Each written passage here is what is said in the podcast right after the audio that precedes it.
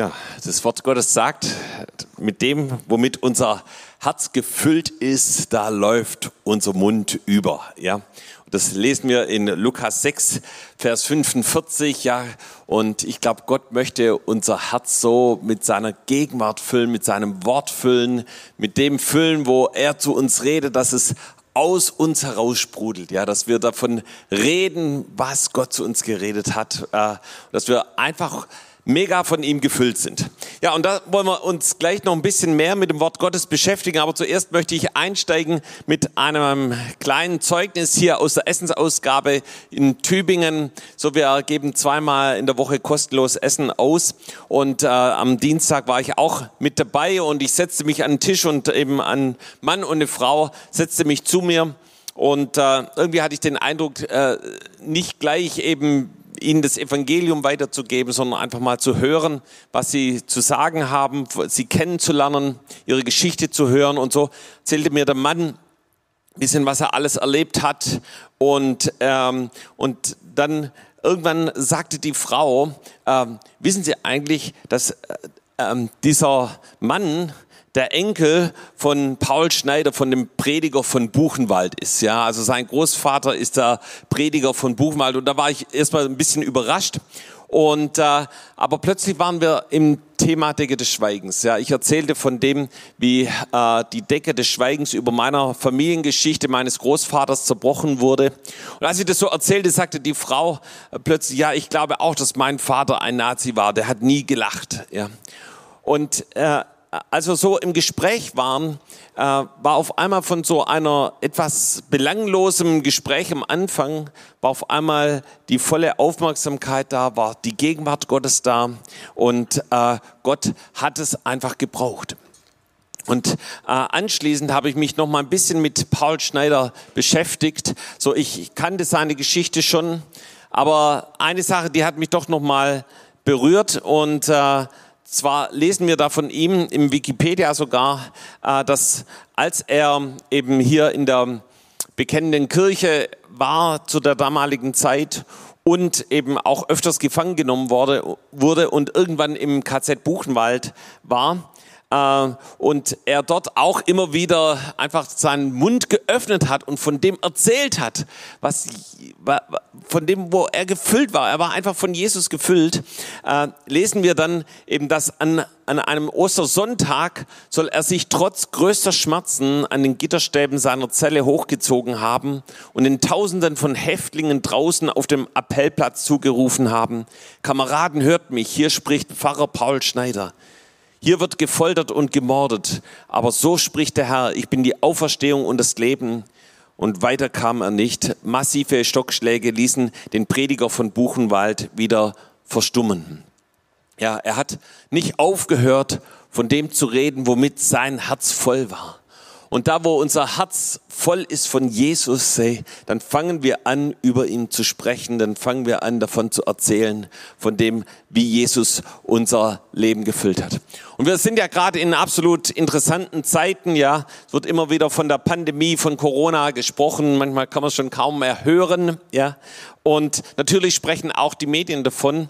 Und äh, Interessanterweise gibt es einige Artikel, die auch von, wie von einer Reizüberflutung, ja, man bekommt hier wieder neue Werte, dort wieder neue Infos und äh, ich habe hier mal so eine Folie mitgebracht, wo eben auch von dieser Reizüberflutung äh, die Rede ist, von einem eben das wie wenn es den Kopf wegsprengt, ja. Ähm, und was machen wir mit, mit dieser Überflutung von Informationen, von Dingen? Und da gibt es ganz, ganz unterschiedliche Reaktionen. Ähm, ihr könnt die, die Folie wieder ausblenden. Und äh, bei, bei dem einen ist es wie, ey, ich, ich möchte dem entgehen, ja, und ich möchte äh, mich mit irgendwas anderem beschäftigen. Und es kommt diese Flucht in Serien, in ähm, Fernsehen, in Videos. Und du schaust dir in sozialen Medien irgendwelche Videos an und, und kommst da fast nicht mehr raus, versch verschwendest viel Zeit darin. So andere, die schauen dann mehr nach äh, ihrem Körper, nach äh, dem, was ihnen Spaß macht und äh, gehen viel in ihre Hobbys hinein, verbringen dort viel Zeit.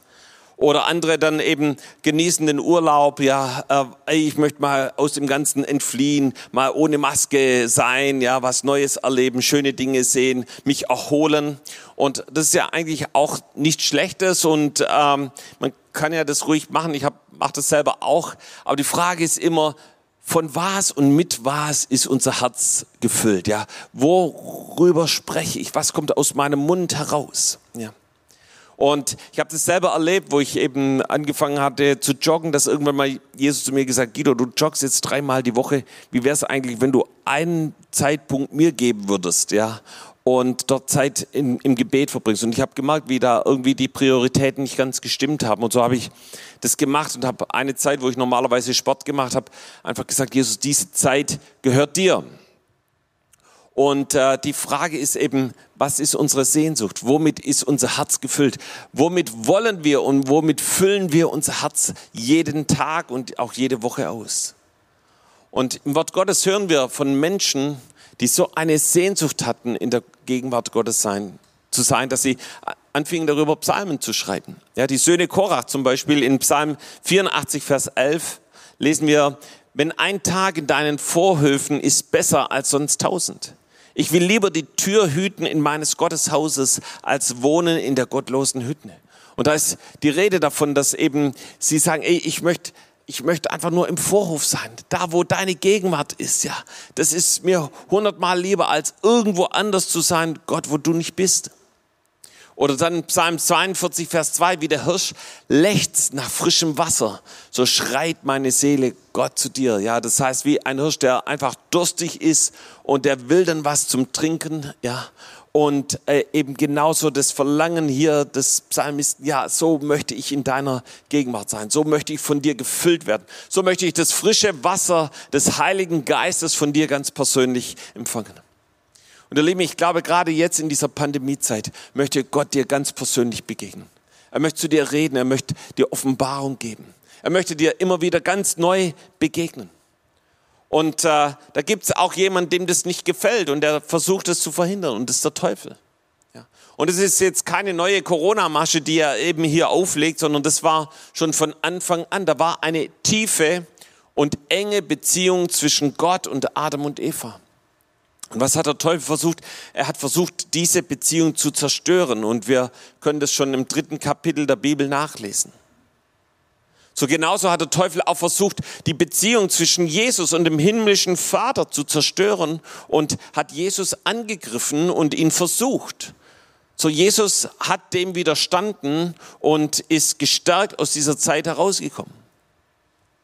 Und genauso ist es auch in unserem Leben. Ja, Gott der Teufel versucht, dem zu widerstehen. Gott möchte, der Teufel möchte nicht, dass du gefüllt bist von der Gegenwart Gottes, dass du deinen Mund öffnest und da das herauskommt, was Gott in dein Herz hineingelegt hat. Aber ihr Lieben, wir kennen viele Männer und Frauen Gottes in der Bibel, die wirklich in dieser Herzensbeziehung zu Jesus gelebt haben. In dieser Beziehung zu dem lebendigen Gott und von ihm empfangen haben. Und ich habe hier mal ein paar rausgesucht und die möchte ich dir kurz vorstellen. Da lesen wir von Abraham sogar im Neuen Testament in Jakobus 2, Vers 23. So ist die Schrift erfüllt, die da spricht. Abraham hat Gott geglaubt und das ist ihm zur Gerechtigkeit gerechnet worden. Und er wurde ein Freund Gottes genannt. Es gibt nur ein paar Männer in der Bibel, die Freund Gottes genannt wurden. Und dazu gehörte auch Abraham. Das heißt, er hat eine freundschaftliche Beziehung gehabt zu dem lebendigen Gott. Er ging im Glauben und hat Gott vertraut, dass er es macht, ja, und dass selbst wenn, wo er bereit war, seinen Sohn zu opfern, wusste er, Gott wird sich um alles und genauso auch um die Verheißungen kümmern, die er von ihm empfangen hat. So, wir lesen weiter von Mose und Josua. 2. Mose 33, Vers 11. Der Herr aber redete mit Mose von Angesicht zu Angesicht, wie ein Mann mit seinem Freund redet. Wisst ihr, das ist, war eine Beziehung, die Mose zu dem lebendigen Gott hat, wie wenn jetzt hier Günther und Frank sich miteinander unterhalten. Ja? Wie ein Freund mit einem Freund redet. Ja? Und das ist das, was Gott uns geben möchte. So eine enge Gemeinschaft, wo wir die Stimme Gottes hören von Angesicht zu Angesicht. Und dann heißt es in diesem Vers weiter, dann kehrte er, also Mose, zum Lager zurück, aber sein Diener und Jünger Josua, der Sohn Nuns, wich nicht aus der Stiftshütte. Und ich bin mir irgendwie sicher, dass der Josua, der, das, der hat es mitgekriegt. Ja, das war wie wenn sich zwei unterhalten haben und er war ganz nah dabei und er hatte, oh, das möchte ich auch erleben. Und ich möchte so, auch so die Stimme Gottes hören. Ich möchte auch so gefüllt sein von dem lebendigen Gott. Und er wich nicht aus der Gegenwart Gottes. Er wich nicht aus der Stiftshütte. So, wir lesen genauso von Frauen hier in der Bibel, von Hannah zum Beispiel, ja, aus 1 Samuel 1, Vers 10 und 11. Und sie war von Herzen betrübt und betete zum Herrn und weinte sehr. Und gelobte ein Gelübde und sprach, Herr Zebaoth, wirst du das Elend deiner Magd ansehen und an mich gedenken und deiner Magd nicht vergessen? Und wirst du deiner Magd einen Sohn geben, so will ich ihn dem Herrn geben, sein Leben lang. Ja. So, sie war in einer Situation, wo sie kein Sohn bekommen hat, kein Kind bekommen hat und sie wurde darüber immer wieder äh, äh, angemacht von, von einer anderen Frau, ja, und sie war völlig frustriert und am Ende. Und, und in, an diesem Punkt kommt sie zu Gott und sagt, Gott, ich möchte von, ich bete von ganzem Herzen. Und das, was ich mir eigentlich am meisten wünsche, was mein sehnlichster Wunsch ist, das, das gebe ich dir. Und weißt du, was Gott gemacht hat? Er ist ihr begegnet und sie hat den Samuel empfangen. Er wurde einer der größten Propheten. So wir lesen von David, wie er eine Herzensbeziehung zu dem lebendigen Gott hatte. 1. Samuel 30, Vers 6. Und David geriet in große Bedrängnis, weil die Leute ihn steinigen wollten. Denn die Seele des ganzen Volkes war erbittert, an jeder wegen seiner Söhne und Töchter. David aber stärkte sich in dem Herrn, seinem Gott. So, das war keine so eine nice Situation, in der David damals steckte. Er war gerade äh, im Krieg unterwegs gewesen, kommt zurück nach Hause und eben Frau und Kinder und Hab und Gut, alles weg und nicht nur von ihm, sondern von allen anderen genauso auch. Und, und die anderen, die waren so richtig sauer auf ihn, die wollten ihn steinigen und die waren erbittert. Ich weiß nicht, ob du schon mal mit, mit Leuten zu tun hast, die erbittert oder verbittert waren. Das, das ist völlig unangenehm. Ja? Und, ähm, aber was macht David in dieser Situation? David geht hin und obwohl er kurz davor ist, gesteinigt zu werden, lesen wir hier, er stärkte sich im Herrn, er suchte die Herzensbeziehung, er ließ sein Herz von dem lebendigen Gott füllen. Und was passiert? Weil er das getan hat, wird die Situation komplett rumgedreht. Und er sagt, ey Leute, komm, wir gehen und wir holen uns das zurück. Und genau das passiert. So, wir lesen im Neuen Testament auch, gibt es natürlich auch Männer und Frauen, die eine Herzensbeziehung zu dem lebendigen Gott haben. Die gefüllt waren von, von dem Heiligen Geist. So, wir lesen von Johannes, dem Apostel, äh, in Johannes 13, Vers 23 und 25. Es war aber einer unter seinen Jüngern, den Jesus lieb hatte. Der lag bei Tisch an der Brust Jesu. Da lehnte er, und Vers 25, da lehnte er sich an die Brust Jesu und fragte ihn, Herr, was ist's? Ja, so wir wissen, dass Jesus also zwölf Jünger hatte, aber da gab es einen, den Johannes, der war so ganz dicht, ganz eng an Jesus dran. Ja, der hat sich an seine Brust gelegt. Und äh, ich weiß nicht, ob du das kennst, dass wenn du mal jemand was fragen willst und das ist vielleicht eine unangenehme Frage und du weißt, jemand anders hat vielleicht eine, eine viel bessere Beziehung zu der Person, dann gehst du hin und sagst, hey, könntest du mir mal äh, die Frage an die andere Person stellen? Ja, und so war die Situation da auch. Petrus bittet den Johannes, ey, kannst du Jesus fragen, wer wird äh, ihn da verraten und verleugnen? Und, ähm, und Johannes macht es dann, ja, weil er eben diese enge, diese Herzensbeziehung zu Jesus hat. Und diese Liste, die lässt sich fortsetzen. Und oft haben wir falsche Vorstellungen von Menschen, die viel Zeit mit dem Herrn verbringen, die seine Nähe suchen, die Gemeinschaft mit ihm haben. Ja, manchmal haben wir so komische Vorstellungen, dass das so komplett verweichlichte Mimosen sind, die zu nichts anderem fähig sind und deshalb ihre Zeit im Gebet verbringen. Aber ihr Lieben, dem ist nicht so. Doch wenn wir schon allein, wenn wir uns die Liste der, der Männer anschauen die, und, und der Frauen, die ich, die ich gerade erwähnt habe, dann lesen wir von Mose, ja, der war der Befreier des Volkes Israel, der das Volk aus 400 Jahre Sklaverei herausgeführt hat äh, und äh, in Richtung des verheißenen Land gebracht hat. Josua hat es dann fortgesetzt, der Mann Gottes, der das Volk Gottes in das vor vielen hundert Jahren von Gott verheißene Land hineinführt. Ja, schon Abraham hat diese Verheißung bekommen, aber Josua, der so in der Gegenwart Gottes war, gefüllt von Gott war, führt das Volk hinein. David, ja, der König, der das Land einnimmt, der die Feinde besiegt, aber genauso der ein leidenschaftlicher Anbeter ist. Und Johannes, der Jünger am Herzen Jesu, äh, ja, ein Evangelist, der eben das Evangelium und die drei Briefe und sogar die Offenbarung schreibt. Und irgendwie fehlt noch dein und mein Name hier, ja, und eben Gott schreibt mit dir und mit mir genauso Geschichte. Amen.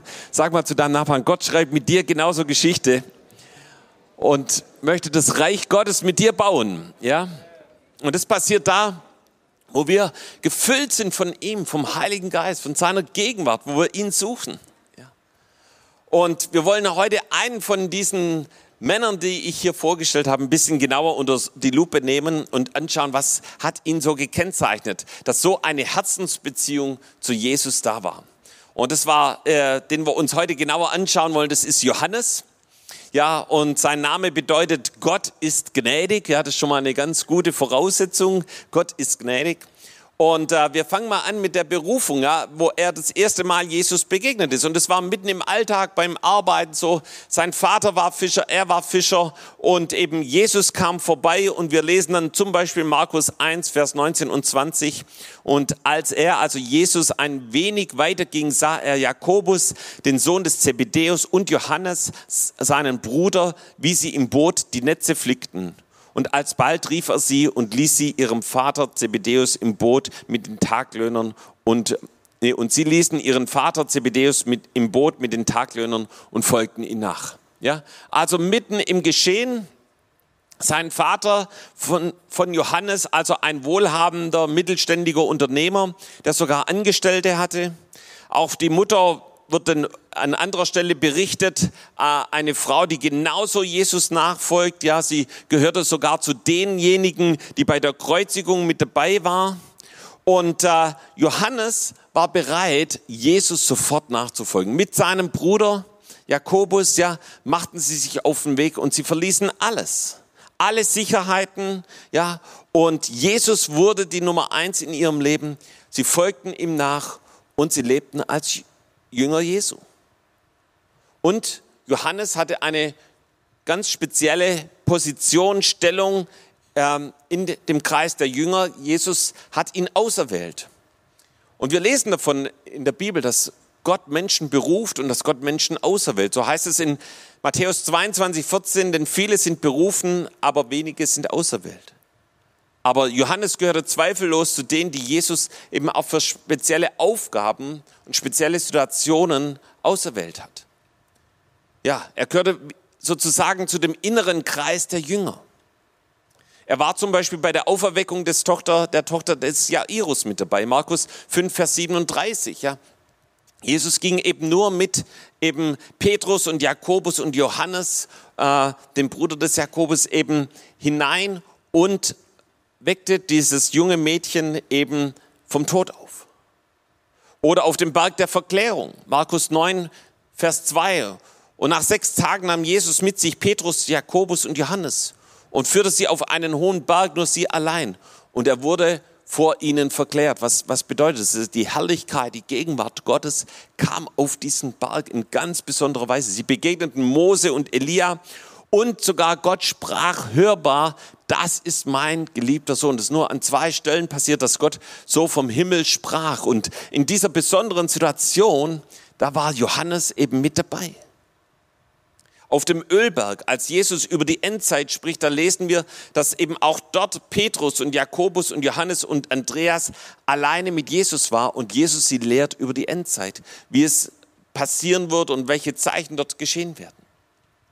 Es gibt eine Aufgabe, die hat Jesus nur Petrus und Johannes anvertraut. Und zwar das Passalam zu bereiten. Lukas 22, Vers 8.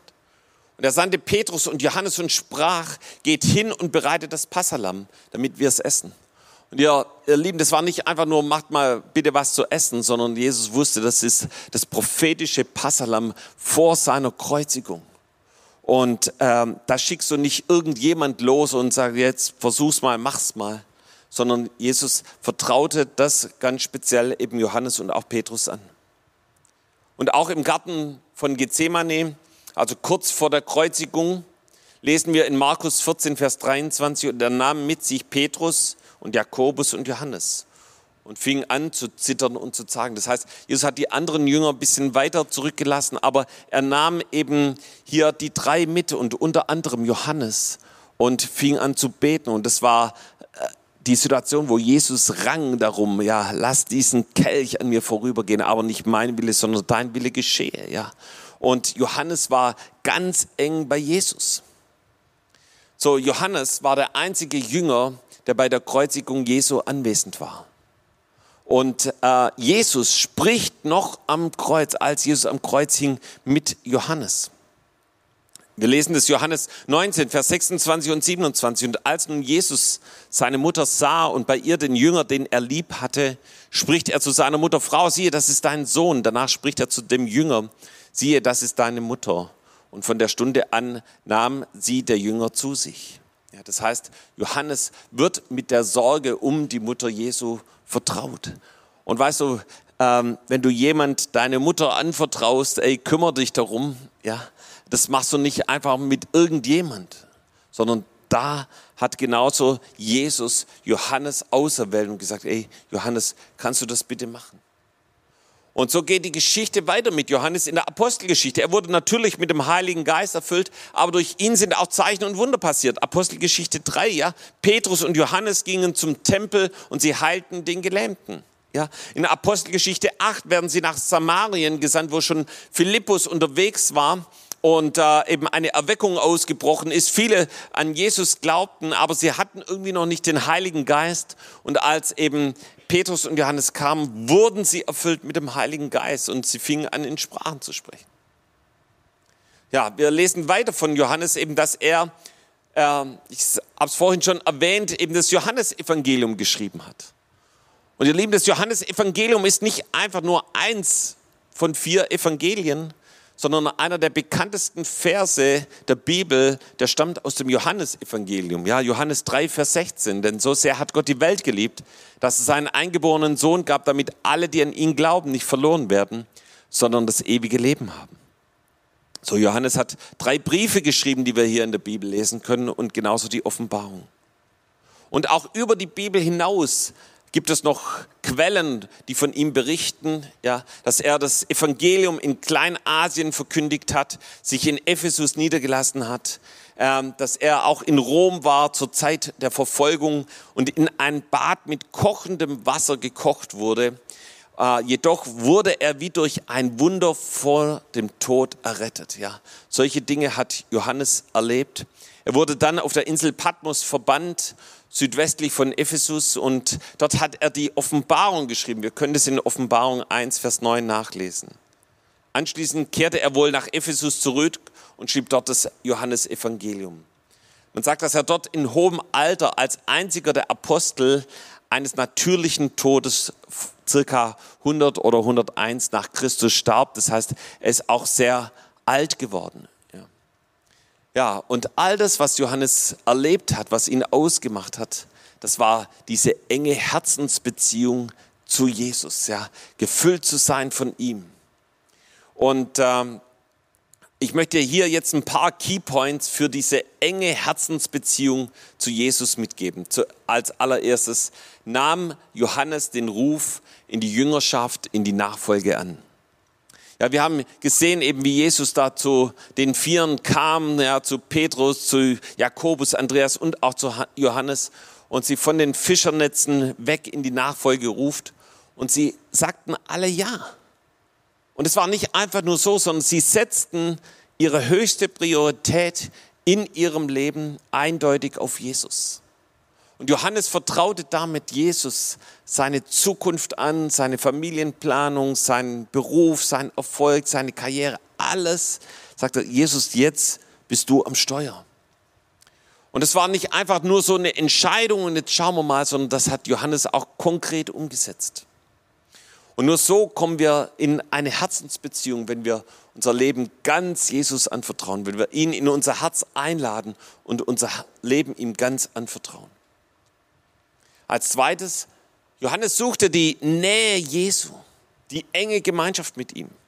Er hatte keine Berührungsängste Jesus gegenüber. Er schmiegte sich an seine Brust. Er hatte enge Gemeinschaft mit ihm. Und ihr Lieben, das möchte Jesus in unserem Leben haben. Er möchte nicht weit weg von dir sein sondern er möchte, dass du an sein Herz kommst, dass du weißt, was Jesus auf seinem Herzen hat, dass du seine Nähe, dass du in seiner Nähe bist. Und als drittes, Johannes liebte Jesus.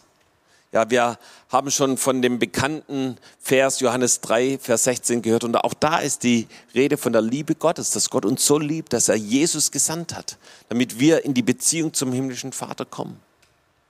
Und Liebe ist eins der Hauptthemen, über die Johannes in der Bibel schreibt. Und hier ein kleiner Vergleich zu Petrus.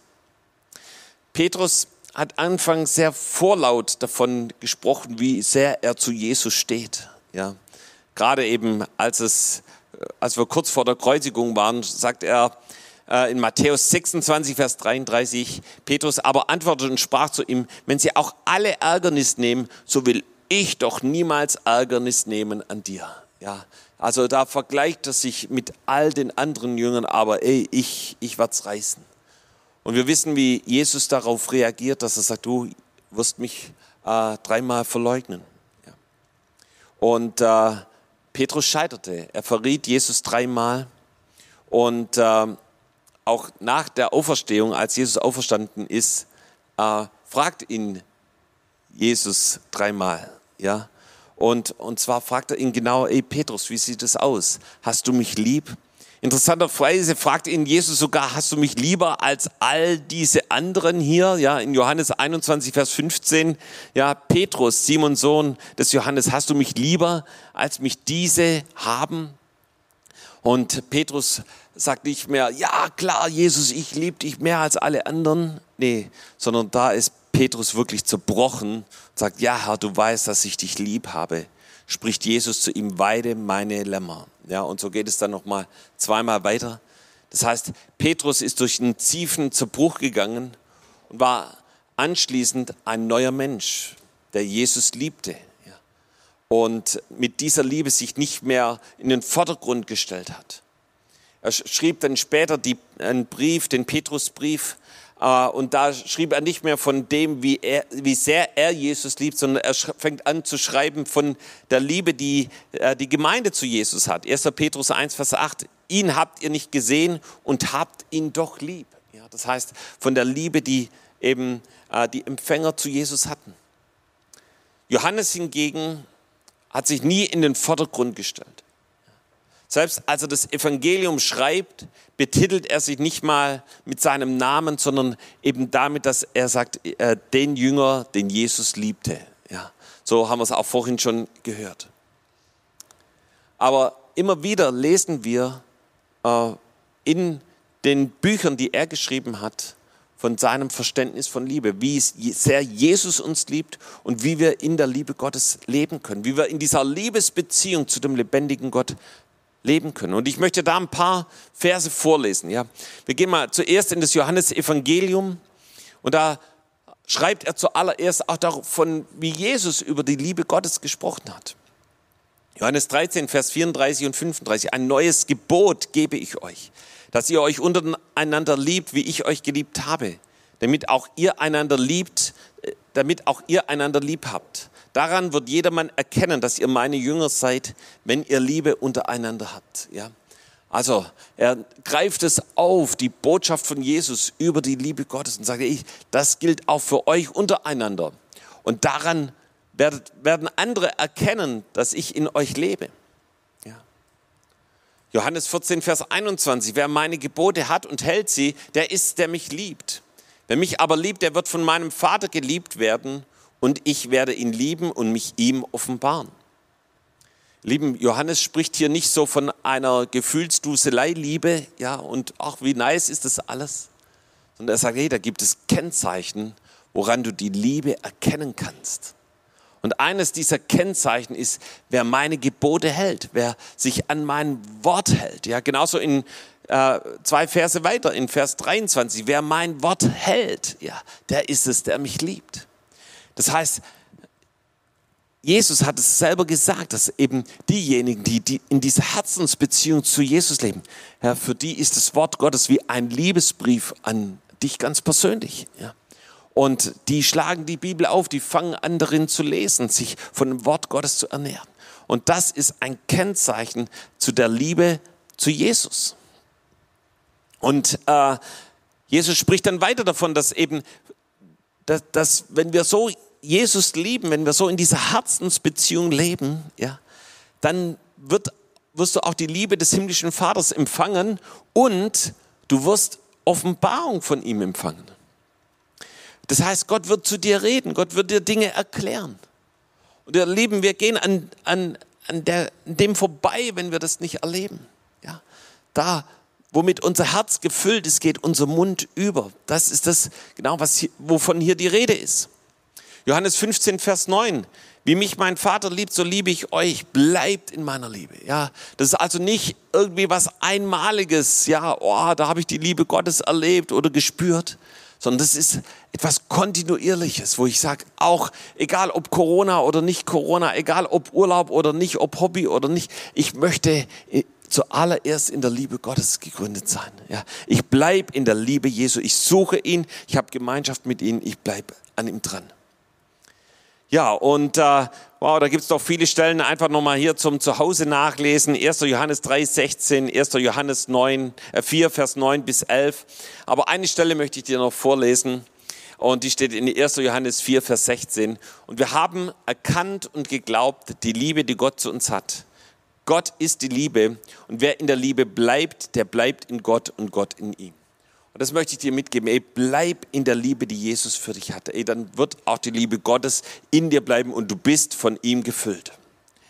Ja, Johannes kannte auch die Zutaten für diese Beziehung, für die Gemeinschaft mit dem lebendigen Gott. Und das lesen wir in dem ersten Johannesbrief in den ersten Versen, also Vers 5 bis 10. Zuerst mal spricht er da eben die Heuchler an, ja, und sagt, wenn wir sagen, dass wir Gemeinschaft mit ihm haben und wandeln in der Finsternis, so lügen wir und tun nicht die Wahrheit. Ja. Das heißt, er sagt, ey, wie lebst du? Lebst du in der Gemeinschaft mit Gott, mit Jesus? Aber wenn du nur sagst, ja, ich lebe in der Beziehung mit Jesus, aber eigentlich in Sünde lebst, in Finsternis lebst, Dinge tust, die nicht mit dem Wort Gottes übereinstimmen, dann ist es wie Heuchelei, dann lebst du nicht in der Wahrheit. Aber dann gibt uns Johannes einen Schlüssel, ja, dass wenn wir transparent leben, dass wir dann in diese Gemeinschaft hineinkommen. Und das lesen wir in Vers 7. Wenn wir aber im Licht wandeln, wie er, also wie Jesus im Licht ist, so haben wir Gemeinschaft untereinander und das Blut Jesus seines Sohnes macht uns rein von aller Sünde. Und ihr Lieben, das ist so ein Schlüssel. Und Johannes selber wusste das, dass es nicht darauf ankommt, irgendwas jemand anders vorzuspielen, sondern ehrlich zu sein, transparent zu sein, im Licht zu sein. Und das habe ich selber erlebt. Das ist so ein gewaltiger Schlüssel. Als ich mich ins Licht gestellt habe, erzählt habe, so sieht es in meinem Leben aus. Ja. Auf einmal ist jede Isolation zerbrochen, ja, und auf einmal war nicht nur Gemeinschaft mit Jesus da, sondern auch Gemeinschaft in der Gemeinde, eine Gemeinschaft, die, die ich so vorher nicht kannte. Aber das kommt nicht einfach so, sondern das hat damit zu tun, transparent und im Licht zu leben. Ja, ich möchte hier noch ähm, Vers 9 erwähnen, wenn wir aber unsere Sünden bekennen, so ist er treu und gerecht, dass er unsere Sünden vergibt und reinigt uns von aller Ungerechtigkeit. Und ihr Lieben, das sind so die ersten Verse, die Johannes in seinem Brief weitergibt. Und er wusste genau, was diese Herzensbeziehung zu ihm freisetzt. Und da, das funktioniert nur, wenn wir gereinigt sind. Ja. Und wie sind, ist unser Herz gereinigt, wenn wir unsere Sünden bekennen, wenn wir zu jemand hingehen und unsere Sünden bekennen. Wow. Und dann ist es ganz einfach, in die Gegenwart Gottes hineinzukommen. Und weißt du, das Wort Gottes gibt uns so gewaltige Verheißungen, dass wenn wir am Herzen Gottes sind, wenn wir ihn suchen, wenn wir bei Jesus sind, dass Gott anfängt uns zu gebrauchen, dass Zeichen und Wunder durch unser Leben geschehen und dass der Heilige Geist in neuer Weise über unserem Leben ausgegossen ist. So wie es genauso auch Johannes erlebt hat. Und ähm, ich möchte noch hier eine Verheißung vorlesen. Und die gibt es mehrfach im Wort Gottes. Da heißt es, wenn du aber, hier 5. Mose 4, Vers 29, wenn du aber dort den Herrn, deinen Gott, suchen wirst, so wirst du ihn finden. Und wenn du ihn von ganzem Herzen und von ganzer Seele suchen möchtest. Das heißt, Gott sagt immer, ey, es ist nicht einfach nur, dass du bisschen Zeit investierst, sondern dass du dein Herz investierst, dein Herz hineingibst ins Gebet, in das Wort Gottes und Gott wird dir begegnen. Und hier heißt es, wenn du dort und das heißt, damit war gemeint, wenn selbst Gott das Volk Israel in die ganze Welt verstreut und wenn sie am letzten Zipfel der Erde sind und dort Gott suchen, dann wird Gott Wunder tun. Ja, genauso lesen wir es Jeremia 29, 13 und 14. Ja, dann wird er Gefangenschaft wenden, dann wird er sie sammeln aus allen Völkern. Und das eine ist eben Gott zu suchen in, von ganzem Herzen. Oder Jeremia 33, 3, rufe mich an, so will ich dir antworten und dir kundtun große und unfassbare Dinge, von denen du nichts weißt.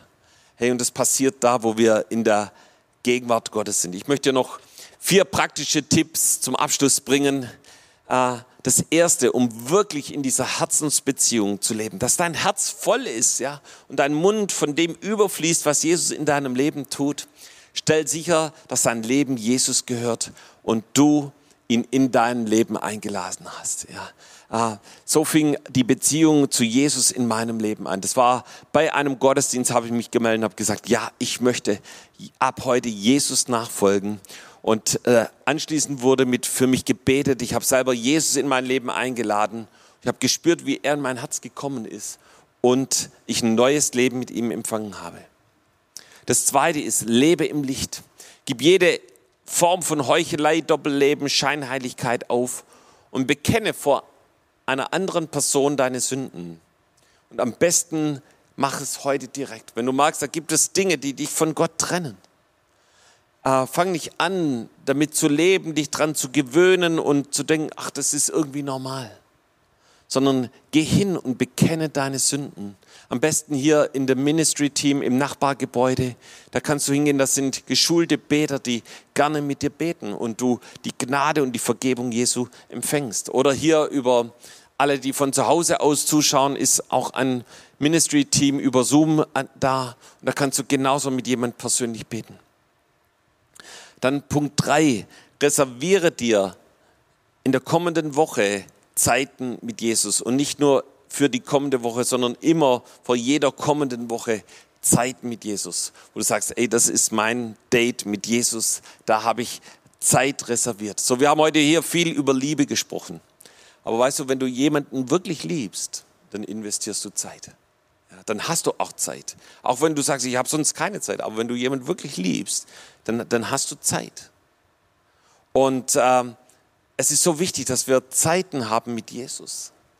Und Zeiten im Gebet, wo wir vor ihm sind, wo wir ihm danken, wo wir ihn anbeten, wo wir ihn groß machen, wo wir für Dinge beten, aber genauso auch Zeiten hier mit dem Wort Gottes, wo du die Bibel ausschlägst, anfängst darin zu lesen, zu studieren und wo Gott dein Herz füllen kann.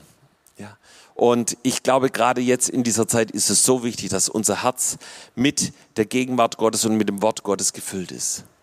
Und wisst ihr, was dann passiert? Dann wirst du auf einmal anfangen, mit anderen darüber zu sprechen. Hey, habe ich dir schon erzählt, was Jesus zu mir geredet hat? Hast du schon mal hier das Evangelium gelesen, diesen Brief, was Gott darüber sagt? Und dein Mund wird überfließen von dem, was Jesus in dein Herz hineingelegt hat. Und als vierten ganz praktischen Punkt, bleib in seiner Liebe. Das heißt, setze die Beziehung zu Jesus, die Herzensbeziehung, kontinuierlich fort. Gott möchte dir kontinuierlich begegnen und dein Herz immer wieder neu füllen. Und ihr Lieben, vor 14 Jahren habe ich diese Entscheidung getroffen, habe ich gesagt, Jesus, ich, ich will das ausprobieren. Wie ist es, dich zu suchen? Mehr, mal ein bisschen mehr zu investieren als normal. Und ihr Lieben, da ist mir Jesus so begegnet, mich so in seine Gegenwart gezogen, mir so von Herzen begegnet, dass mein Leben für immer verändert hat. Und es war nicht nur eine Situation vor 14 Jahren, sondern das ging dann von Woche zu Woche, von Tag zu Tag weiter bis heute.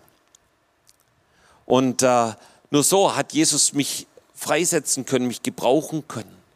Darüber bin ich ihm total dankbar.